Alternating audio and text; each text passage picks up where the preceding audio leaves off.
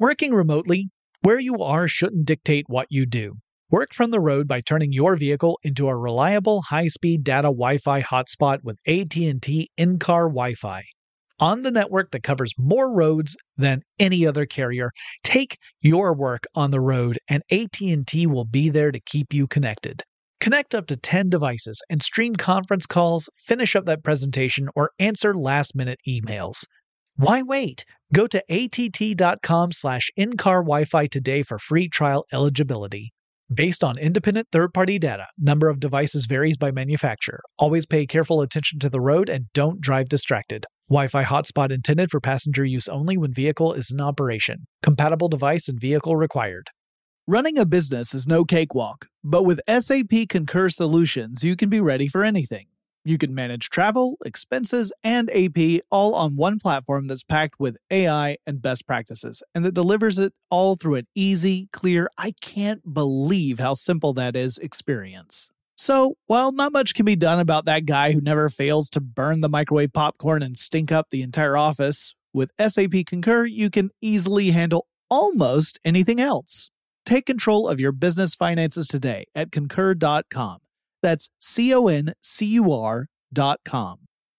Experts claim there is nothing tougher than a diamond, but at Diamonds Direct, we beg to differ. Have you ever met a mother? Strong, radiant, timeless. This Mother's Day, give her the gift that meets her match with diamond jewelry starting at $200. Plus, Diamonds Direct's exceptional quality and unbeatable everyday price. You're sure to give her a gift that wows this generation and the next to come. Experience the thrill of jewelry shopping done right at Diamonds Direct. Diamonds Direct, your love, our passion. When you think about the future, what kind of technology do you envision? Whatever the future holds, artificial intelligence will undoubtedly be at the heart of it all. Join Graham Class as he hosts season two of Technically Speaking, an Intel podcast, and hear from the minds transforming healthcare, retail, entertainment, personal computing, and more with the help of AI. Tune in every other Tuesday and explore the latest technology that's changing our world today and creating a more accessible tomorrow. Listen to Technically Speaking, an Intel podcast on the iHeartRadio app, Apple Podcasts, or wherever you get your podcasts.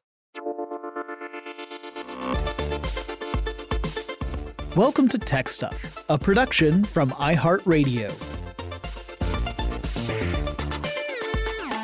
Hey there, and welcome to Tech Stuff. I'm your host, Jonathan Strickland. I'm an executive producer with iHeartRadio, and I love all things tech.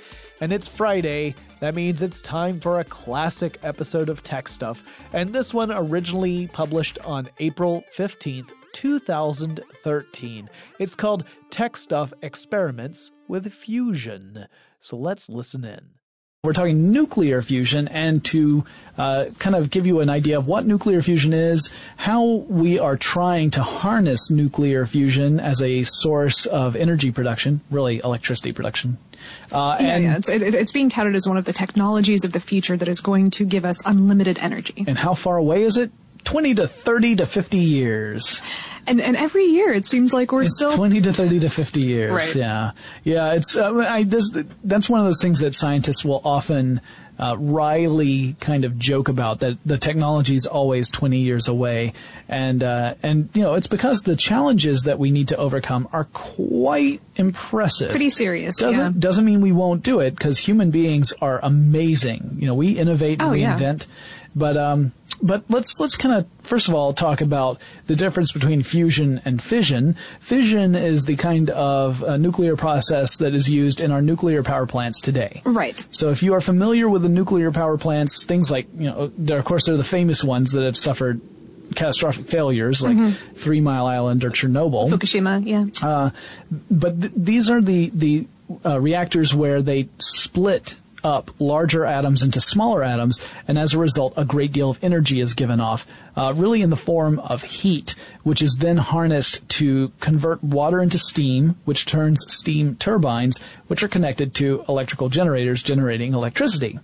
So really, it's just a, a very very efficient way of heating up a lot of water really quickly and making it do work. Oh, yes, a very efficient, very radioactive steam generator. Yeah, yeah, and that's one of the big issues with uh, with the fission power plants, obviously, is that it uses nuclear uh, radioactive material, not just nuclear material, radioactive material, Right. and that it doesn't. The the radioactivity is still very much a factor once that reaction is finished. For thousands and thousands of years. Right. Yeah. You, you generally speaking, only about three percent of the uranium in a uranium rod is used up in a fission reactor before the waste has to be disposed of, because it uh, will continue to heat up until it reaches a point that's too hot. And the reactor itself can suffer a failure. You have that's what you have. And the you have that meltdown. meltdown, right. Yeah.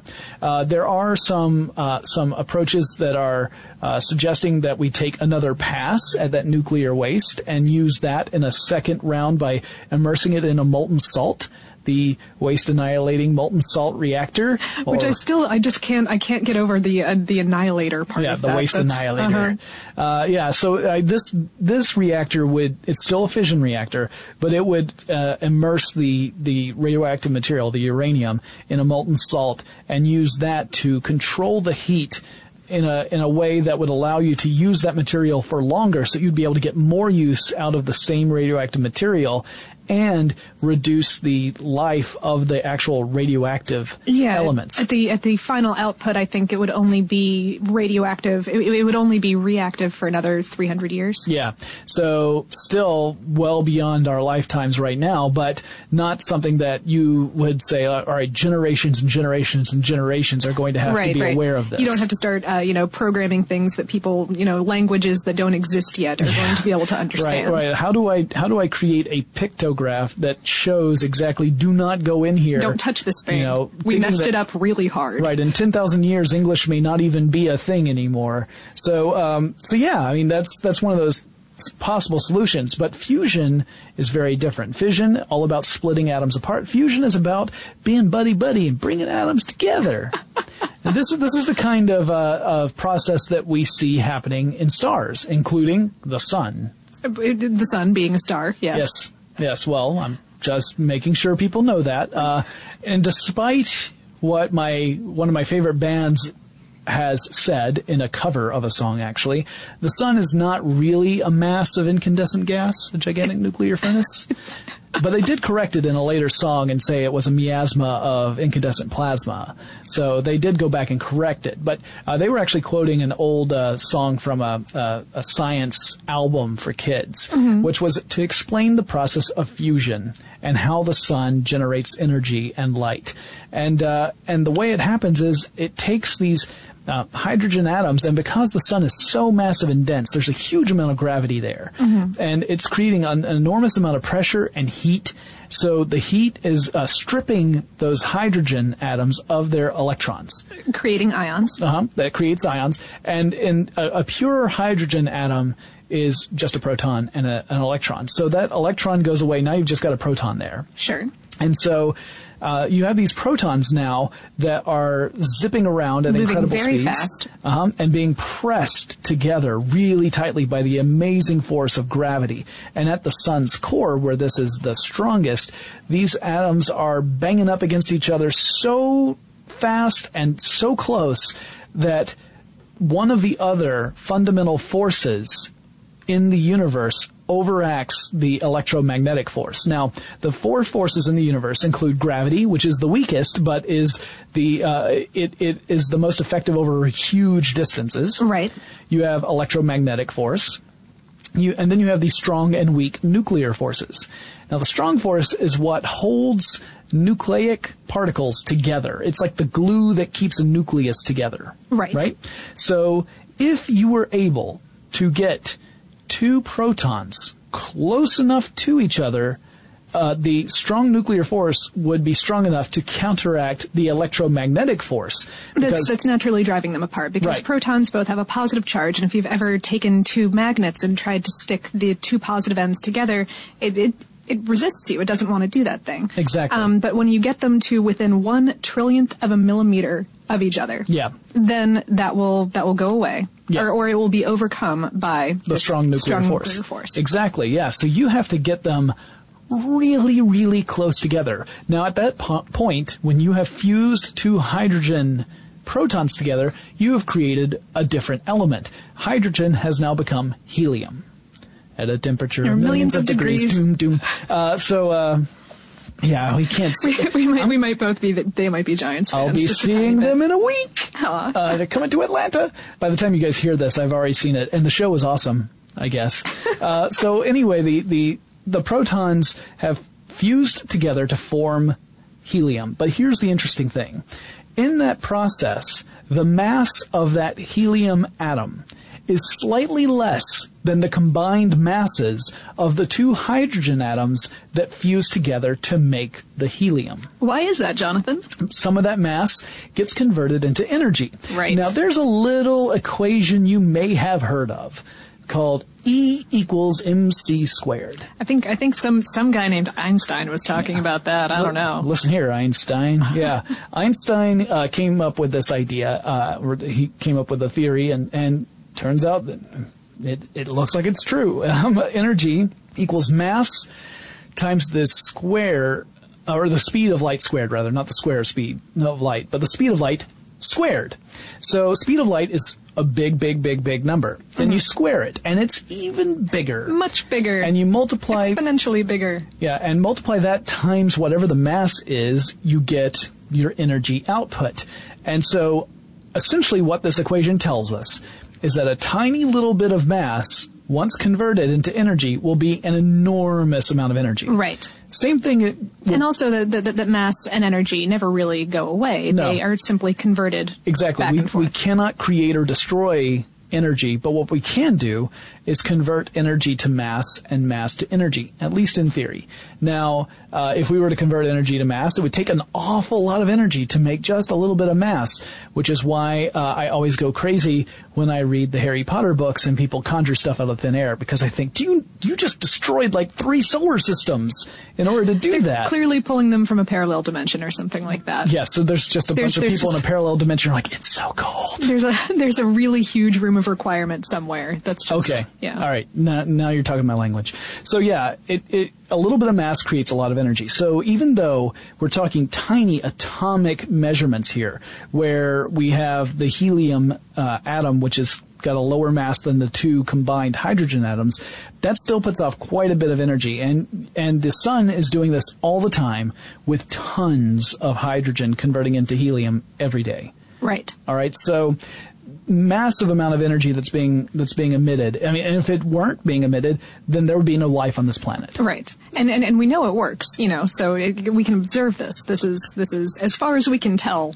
real science. Yes, so uh, we know it works. We know we can do it. In fact, we have done it. We've reproduced it here on Earth. We'll get into that in a little bit. But uh, the question was, if the sun does this, if that's how the sun does this, could we create energy here on Earth using a similar method, knowing that on Earth the conditions are very different Right, from the core of the sun? We don't have that gravity or that heat that is allowing the sun to overcome the the right to overcome the Electromagnetic electromagnetic force. force. Yeah, this in the in the, the gravity is the really important part because that gravity is what's allowing the, this nuclear fusion process to happen at a temperature that would actually be lower than it, we would need here on Earth because we don't have that gravity. We don't have the ability to compress the atoms as tightly together as we would if if, if we had the sun's gravity. Right, right. I We have to gen- we have to overcome that with even more heat. Yeah, the, the sun only needs about um, 15 million degrees Kelvin, only a measly. Hmm? 15 million Kelvin. 15, uh, sorry, sorry, yeah, yeah, yeah, my, my bad, I always do that. I did. Um, I did it once, and one of our great listeners corrected me, and that's the only reason I because our listeners are awesome, and They they, let me know when I've done something silly like that. completely It's ridiculous. the only reason I know. so thank you, listeners. Um, uh, so, so yeah, the sun only needs about 15 million Kelvin in order to do this. Uh, here on Earth, it would be something like 100 million. Yeah, so we're talking massive amounts of energy that we would need here on Earth to compensate for the fact that we don't have that gravity there to help us with this reaction. Um, now, in the sun, you're talking about the pure hydrogen encountering other pure hydrogen. So one proton, one electron, the electrons get stripped away, the protons get fused together. But on Earth, we've discovered that there's a better uh, combination to go with. It requires less energy than it would if we were to use pure hydrogen. Right. It's it's relatively difficult to run into pure hydrogen here. Yeah, we Earth, you would have to you would have to essentially split the hydrogen off of something else. Um, you know, there's lots of hydrogen on Earth. Uh, we have no water, shortage of it. Yeah, it's just it. connected to lots of other stuff. Yeah.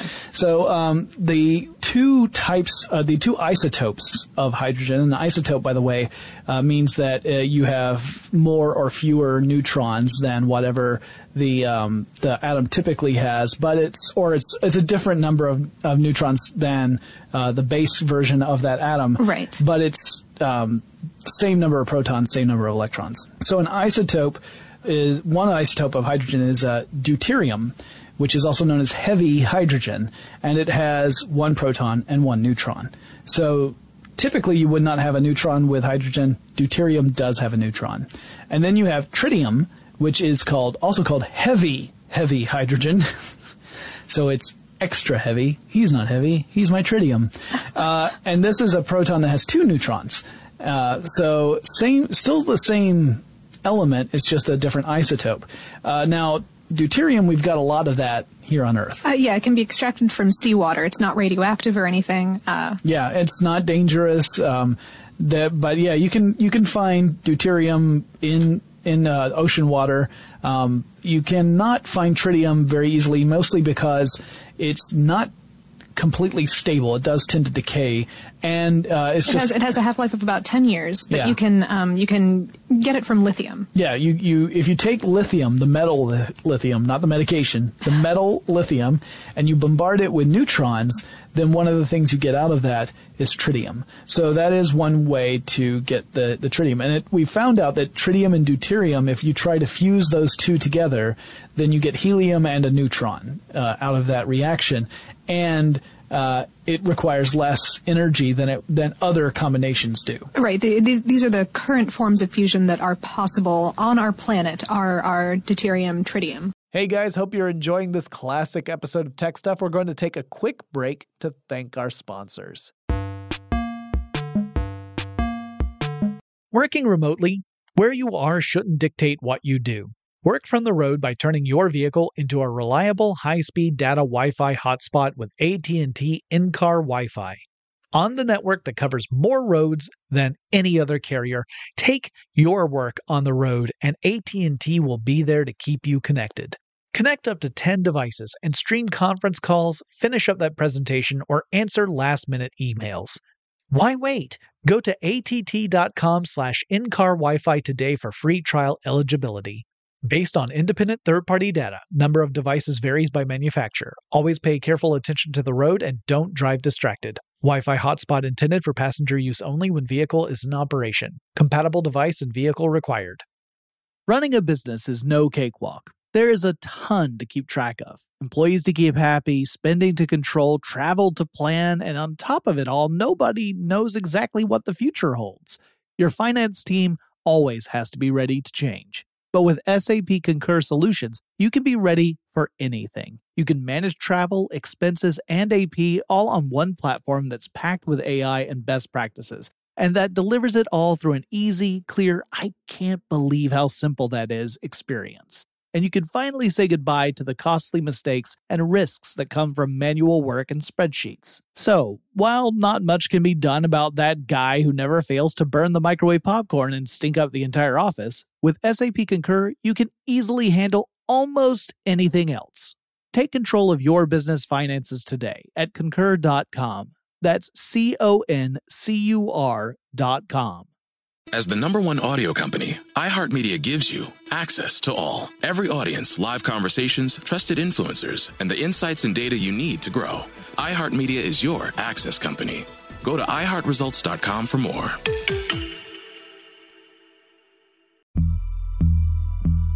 As important as choosing the right destination when traveling is choosing the right travel partner. Gene! Eugene Fodor! Gene, we'll booted! Much of the joy you will find on the road comes from the person you share it with. So you write the books, Gene, and Vlasta runs the business. I understand now. It He's a wise man, uh, Marie a wiser woman. But be careful and choose your travel partner well, because the worst trips result when two partners have two different agendas. Get down! I'm not stupid, Jean. Something is going on, and it's high time you tell me the truth. Freeze, Americano! Jean, run! So travel before it's too late. Your money will return, your time won't, and we're all too quickly approaching that final destination. Listen to Fodor's Guide to Espionage on the iHeartRadio app, Apple Podcasts, or wherever you get your podcasts. All right, let's get back to fusion. So we've got the deuterium in the seawater. Uh, we can bombard some lithium with some neutrons and get some tritium out of that. Uh, we're ready to introduce the deuterium to the tritium and uh, and and make a date and have them fuse together in a single unit of helium and shoot off a, an extra neutron. And a lot of energy. what do we need to do? So we know that we're going to be using deuterium and tritium because that's the the uh, the most efficient way that we've found so far to be able Uh-huh. well, to do it's, these. it's the easiest for, for us to use. Deuterium, deuterium would actually be more efficient, but it's more difficult to get started. Ah, I see, I see. So right, so we we might get more energy output with deuterium, deuterium, but it would also require more energy to get the whole thing started. Right, which is kind of the entire problem of fusion. Yeah, in, in fact, general. that's that's that's the biggest. All right, we'll just go ahead and say that one of the biggest challenges we face with fusion is the fact that in order to make a fusion reaction here on Earth, you have to pour in a great deal of energy so that you can create the the uh, the the You're- situation you need Right, to. you're you're replicating what goes on in a star. That's really a lot of temperature, a lot of pressure. Yeah. Um, so in order to do that without all that pressure here on Earth, we've got to pour in even more temperature. Mm-hmm. So that's the big challenge: is how do you create a reaction that's going to generate more energy through the output than it required to, start create, it? right. So if it requires more energy to go in than you get out, you have an energy sink. You're Yes, actually losing you're, energy. You're in the red, and that's Yeah. not really useful. No, um, I mean, it's- it's, pretty. It's still pretty cool. Yeah, but it just it's not. Yeah, commercially yeah. viable. I guess if you want to make helium, uh, there are probably Easier better ways, to do to get helium? I mean, we Yeah. Uh-huh. are running out. I mean, but still, that's a lot of energy you're pouring into making some balloons float, or cooling the Large Hadron Collider. However you want to think about it. Right, but so so we do have we do there, there's two main ways that Mm-hmm. we are experimenting with this on Earth, and uh, one of those it's called magnetic confinement. Right. So magnetic confinement is what was used in the Joint European Torus or JET uh, fusion reactor.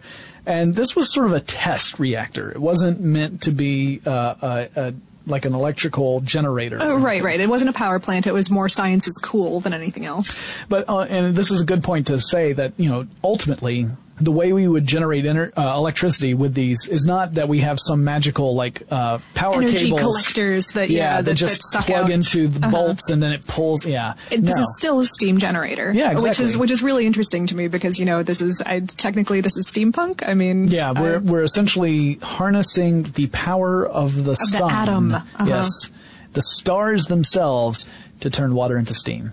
Uh, yeah, uh, it's still it's still converting water to steam to turn but steam really turbines. well, really efficiently. Yeah, really efficiently, and a lot of water because you're talking about a lot of heat. Yeah. So um, then that's the that's the other thing is that if if you could have used the same amount of energy you used to start the reaction to heat up some water, right, and, and, get a better effect. get a better effect, then obviously this makes no sense. I mean, that's the whole point is that we have to find a way to do a fusion reaction where we're getting more energy than we're putting into it. Otherwise, just take the reactor out and just direct your energy to water directly. Mm-hmm. Yeah. Take out the middleman.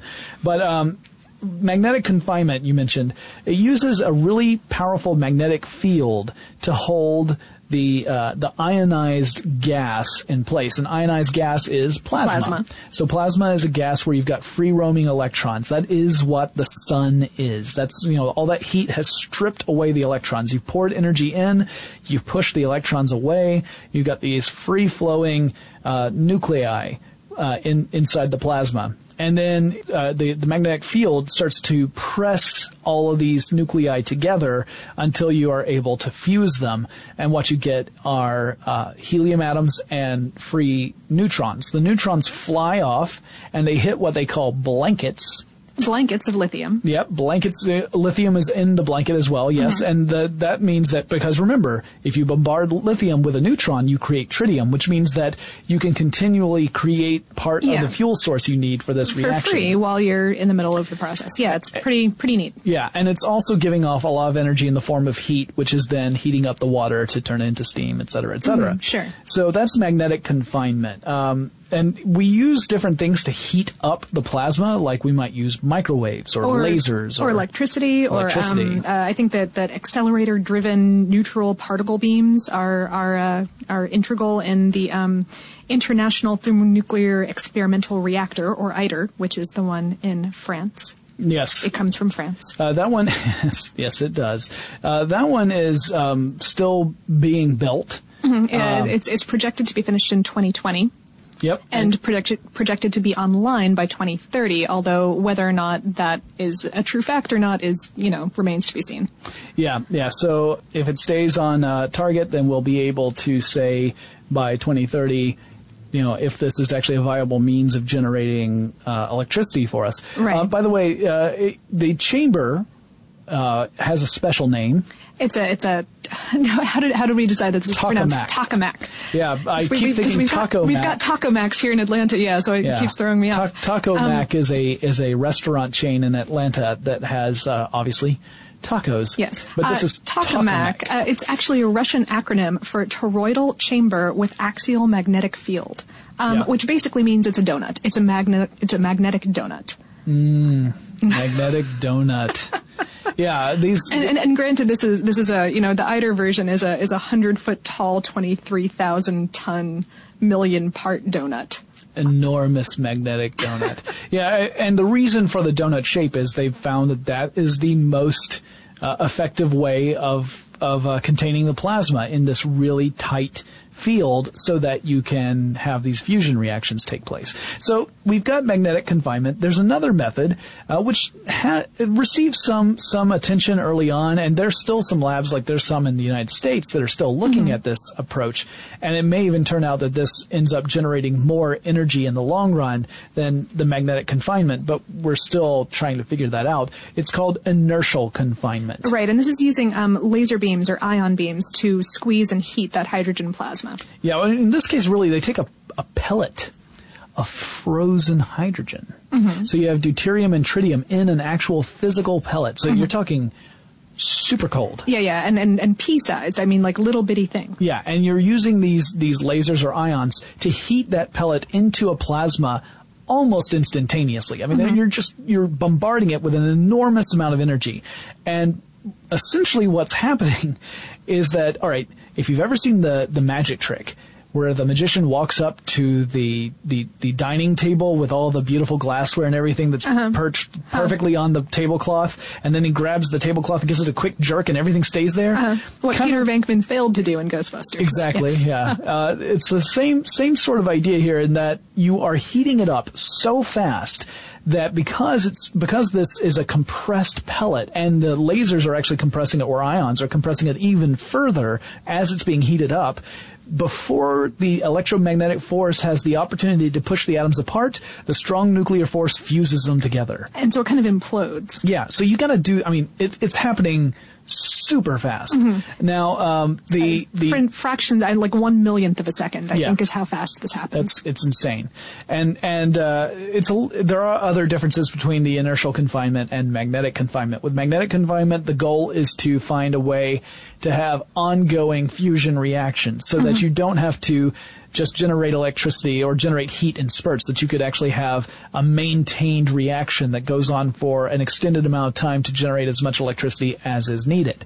Whereas uh, inertial confinement, you'd have to set up multiple, essentially multiple targets. Oh, right, right. Because uh, the, the way that the way that one of them works at the National Ignition Facility of Lawrenceville Livermore Laboratory in the United States, uh, in California, I believe, um, it uses 192 laser beams to focus on a single point in a test chamber, um, and this single point is where that little pea-sized bit of, uh, of Hydrogen. hydrogen is Yeah. sitting, and and so you know they're they're working on ways to focus the lasers better and and essentially have multiple pellets. And, and and also yeah, and, and to have to have chambers, multiple chambers with multiple pellets that are going off in succession, so that you create a continuous in quote, quotation marks in the air. Yeah, reaction. Yeah. So it's it's a challenging thing, and uh, if if they are able to crack it, it has the potential to create quite a bit of electricity. Mm-hmm. Uh, so much so that we could start to really take the the load off of things like uh, fossil fuel based power plants. Right, right. Uh, they're, they're talking about um, with with inertial confinement a 50 to 100 times more energy um, output than than you would have to put in. Yeah. Whereas uh, the numbers that I've seen for ITER anyway are more like seven times. Yeah.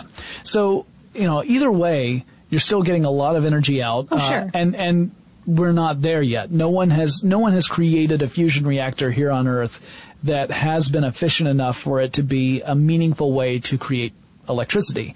Uh, it because you would be losing energy on the deal. So if these work out, it's going to be fantastic. Uh, there are there are a lot of challenges here. I mean, you can imagine if we're talking about using these incredible amounts of heat, you have to be able to design a reactor that can withstand handle that. it, Yeah. sure. And that's tough. It's not an easy thing to do. Yeah. So that's a big challenge. And then, you know, we've got other ones as well. And again, scientists will say like, eh, it's about 20 years away. Right. So hopefully we're, they're right. You know, Um, right now, I think one, one of the challenges is almost a societal challenge because people hear fusion and they think fission and, they, think, radioactive. and they radioactive think- and meltdown Yeah. and not in my backyard Right. and etc. Uh, whereas fusion is potentially anyway loads safer Uh-huh. than a fission reactor. You don't. You're not talking about. You, you know, your output is a neutron and helium. It's not a heavy radioactive material Right. that's going to have a half life of several thousand years. It's stuff that is harmless once you have harnessed it. Mm-hmm. Uh, so really the question would be, you know, as long as the reactor is well made and solid, Mm-hmm. you don't have to worry about this heat escaping or uh, Right, any well- other kind of of, uh, of mechanical failure. Well, well, like like any other um, steam turbine generator, it's going to have an impact on the environment in that you know you're going to be taking in water, and and that's an impact, and it's going to be putting off steam, which is an impact. And there, there are a lot of there are a lot of designs I've seen where they have built in a system where they condense the steam back down into the water, so it becomes a closed loop. Right, which so at least then you better. are. Yeah, I mean, you still probably have a loss. I mean, it's Uh-huh. it's hard to create a perfectly closed loop. Yeah. But if you could, then you could just essentially use the same water over and over and Uh-huh. over again, because you know the steam's just going to condense into water, and then the water will Yeah. go back into steam once you heat it up. Yeah, and, so and and again, you know, even if you do have even if you do have a loss, you're not going to be having Blinky the three-eyed fish in the river outside. Right. So right. So yeah, there's you know, and and who knows, maybe that'll uh, really generate enough helium for us. I mostly joke about that because I seriously doubt there's any useful way to harness an, an a, a huge amount of helium from these reactions. Guys, I hope you're not fused too closely with this topic because we need to take another quick break, but we'll be right back. Working remotely, where you are shouldn't dictate what you do. Work from the road by turning your vehicle into a reliable high-speed data Wi-Fi hotspot with AT&T in-car Wi-Fi. On the network that covers more roads than any other carrier, take your work on the road and AT&T will be there to keep you connected. Connect up to 10 devices and stream conference calls, finish up that presentation, or answer last-minute emails. Why wait? Go to att.com slash in-car Wi-Fi today for free trial eligibility. Based on independent third-party data, number of devices varies by manufacturer. Always pay careful attention to the road and don't drive distracted. Wi-Fi hotspot intended for passenger use only when vehicle is in operation. Compatible device and vehicle required. Running a business is no cakewalk. There is a ton to keep track of employees to keep happy, spending to control, travel to plan, and on top of it all, nobody knows exactly what the future holds. Your finance team always has to be ready to change. But with SAP Concur Solutions, you can be ready for anything. You can manage travel, expenses, and AP all on one platform that's packed with AI and best practices and that delivers it all through an easy, clear, I can't believe how simple that is experience. And you can finally say goodbye to the costly mistakes and risks that come from manual work and spreadsheets. So, while not much can be done about that guy who never fails to burn the microwave popcorn and stink up the entire office, with SAP Concur, you can easily handle almost anything else. Take control of your business finances today at concur.com. That's C O N C U R dot com. As important as choosing the right destination when traveling is choosing the right travel partner. Gene! Eugene Fodor. Gene, was booted. Much of the joy you will find on the road comes from the person you share it with. So you write the books, Gene, and Vlasta runs the business. I understand now. It is a wise man who marries a wiser woman. But be careful and choose your travel partner well, because the worst trips result when two partners have two different agendas. Get down! I'm not stupid, Gene. Something is going on, and it's high time you tell me the truth. Freeze, Americano! Gene, run! So travel before it's too late. Your money will return, your time won't, and we're all too quickly approaching that final destination. Listen to Fodor's Guide to Espionage on the iHeartRadio app, Apple Podcasts, or wherever you get your podcasts. Hi there, I'm Bob Pittman, Chairman and CEO of iHeartMedia. I'm excited to announce a new season of my podcast, Math and Magic Stories from the Frontiers of Marketing. Our guests this season remind us to embrace change and fearlessly look toward the future. Like Andrew Jarecki, award winning filmmaker and creator of Moviefone. The studios didn't really control the theaters, the theaters didn't control the studios. And I thought, well, there's a window in here where I could make things easier for the consumer and also make something that would be very useful for the industry. Or Kellyn Kenny, Chief Marketing and Growth Officer at AT&T, who installed fiber in customers' houses rather than leading from afar. It is so crucial that you spend time with the customers. That is the best lesson. In these exciting times, we're looking to the math, the strategy and analytics, and the magic, the creative spark, more than ever. Listen to a brand new season of Math and Magic on our very own iHeartRadio app, Apple Podcast, or wherever you get your podcast. Cold fusion it, is kind of what it sounds like. I mean, the idea is what it sounds like, and if well, it, it's, it's not actually cold; it's more room temperature. Room fusion, temperature fusion, really. But but that's compared, a little bit less of a fun buzzword. Right. So Well, compared to a hundred million degree reaction, it's comparatively, frigid sure, yeah. Um, but no, cold fusion is the idea that you would be able to create these reactions, these fusion reactions, at essentially room temperature and still get energy off of them, which if it were true would be huge because that would mean that we wouldn't have to pour in so much energy to start the reaction. Yeah, we yeah. just have to set up the right si- situation and harness the uh, the energy that comes off of it and make free energy for everybody. Mhm, right, right. Proponents of it uh, like to call it low energy nuclear reactions. Yeah, it does because cold fusion definitely has a stigma against it now, and um, this the is reason Yeah. for that is All that uh, All right, so so there were the, a pair of scientists, Pons and Fleischmann, who uh, published a paper that was that that this really was in 1989. yeah it became really famous, and it was that this they were talking about a reaction that that they observed that gave off more energy than it should have based upon what they did. Right, So- right. What happened was um, they put an electrode of palladium into a thermos of, of heavy water, of uh, Mhm. deuterium oxide, Uh-huh. um, and charged it with an electrical current. And uh, supposedly the palladium catalyzed fusion by allowing the deuterium atoms to snuggle up. So, in other words, they were able to create a fusion reaction at a at a very low temperature, comparatively speaking, Mhm. At room temperature, yeah. and and that they observed an excess of energy being given off by this. So they were like, uh, "Eureka! We have found a way to create Mhm. electricity, or really to create energy through this reaction." And then a few labs tried to replicate their results, and early results seemed to replicate it, uh, at least in a couple of instances. But upon further study, it seemed like most of those successes were due to either mechanical error, like someone Uh-huh. mis- someone misread Misread the output. something, Mhm. or it was a poorly calibrated uh, Sensor or yeah, exactly. Like Mhm. like there was there always seemed to be something wrong with the experiment uh, that put whatever the results were within the margin of error. And if it's within the margin of error, you cannot really be sure that you've got an actual positive result. right. So, Pons and Fleischmann continued to talk about their studies and continued to be proponents of this idea, uh, but it increasingly became sort of uh, kind of a, a almost a joke, really. A pathological science is what other Okay. scientists were calling it. Sure. You know, Mhm. which essentially means joke in science talk. No, they were saying that it, there was no real proof of it working, that the results were not replicable, which is something that's important in science, as it turns out, Yeah, we like that. and that there does, doesn't seem to be any support based upon our understanding of the universe that cold fusion could actually be a thing. hmm And and this wasn't the only time that it's been attempted. Uh, back in 2005, UC, UCLA researchers were working with uh, pyroelectric crystals um, to to create electric fields in in water, normal Uh-huh. normal old stuff.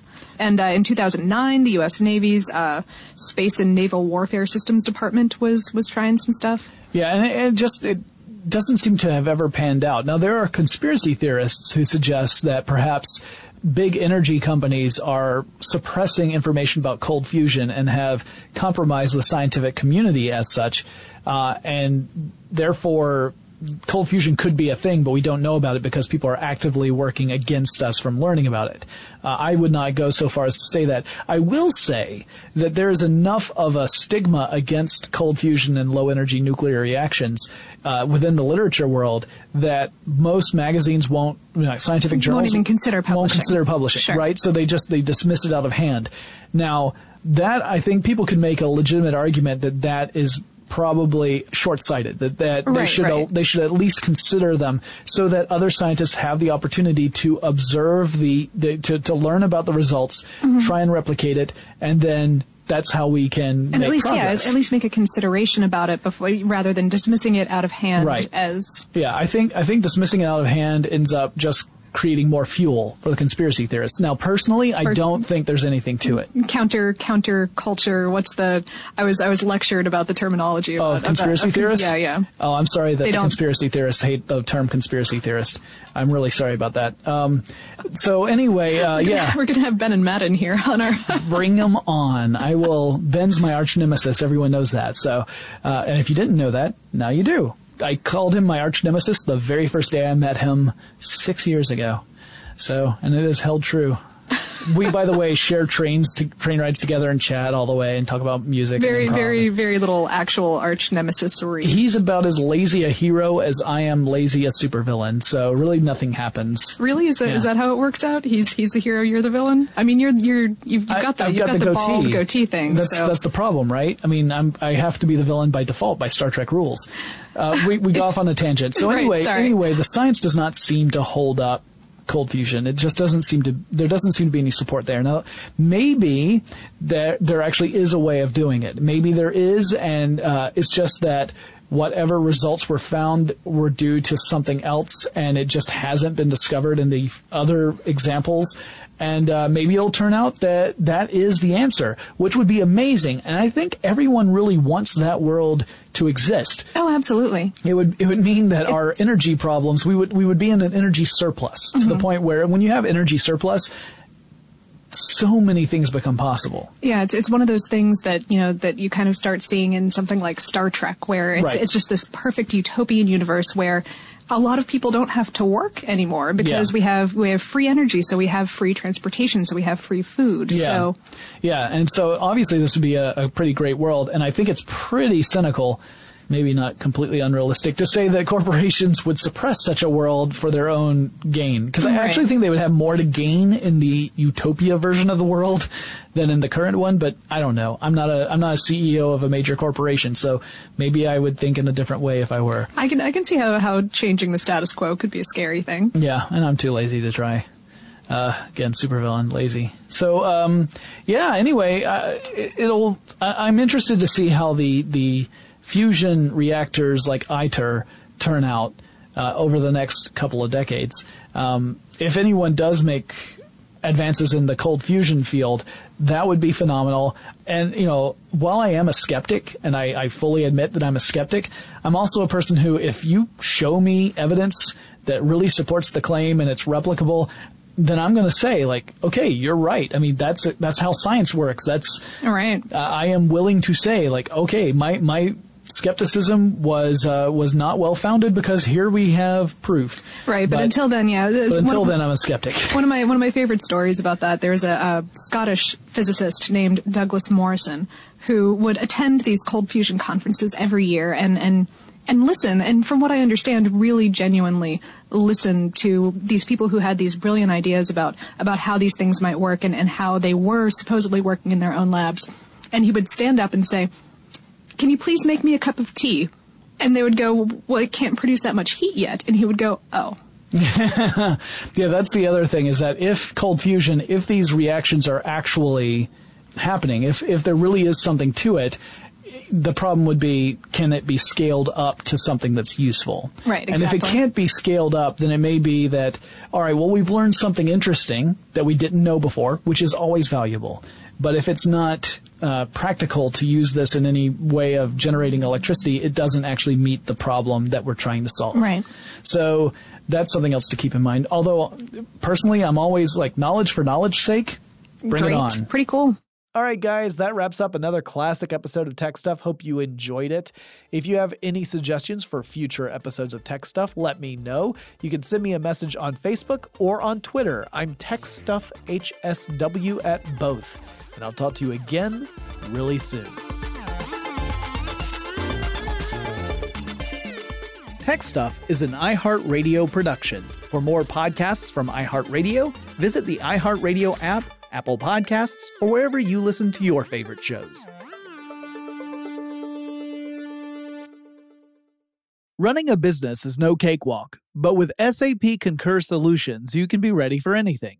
You can manage travel, expenses, and AP all on one platform that's packed with AI and best practices, and that delivers it all through an easy, clear, I can't believe how simple that is experience. So, while not much can be done about that guy who never fails to burn the microwave popcorn and stink up the entire office, with SAP Concur, you can easily handle almost anything else. Take control of your business finances today at concur.com. That's C O N C U R dot com. It's brand new, season two. I'm Marissa Thalberg. And I'm Stephen Wolf Bedeta, and we're excited to be back having bigger, bolder, and always real conversations. Straight from the C suite front lines of marketing, media, and more. We have great friends joining from people you may know, like Wilmer Valderrama and Bobby Berk. And people you'll want to know. So grab a coffee or, hey, even an Aperol Spritz and come join us on America's number one podcast network, iHeart. Listen to brand new on the iHeart Radio app, Apple Podcasts, or wherever you get your podcasts. Hello, acclaimed comics writer and notorious Scott Summers hater, Rosie Knight. Well, hello, Emmy winning podcaster and totally unbiased Targaryen royal supporter, Jason Concepcion. Somehow the X Ray Vision podcast has returned. And like always, we'll be here every week. You'll hear from TV writers, actors, comics creators, pop culture critics. Nothing is off the table. Listen to X Ray Vision on the iHeartRadio app, Apple Podcasts, or wherever you get your podcasts. I'm Tamika D. Mallory. And it's your boy, Mysonne, the General. And we are your host of TMI. And catch us every Wednesday on the Black Effect Network, breaking down social and civil rights issues, pop culture, and politics in hopes of pushing our culture forward to make the world a better place for generations to come. Listen to TMI on the Black Effect Podcast Network, iHeartRadio app, Apple Podcasts, or wherever you get your podcasts. That's right.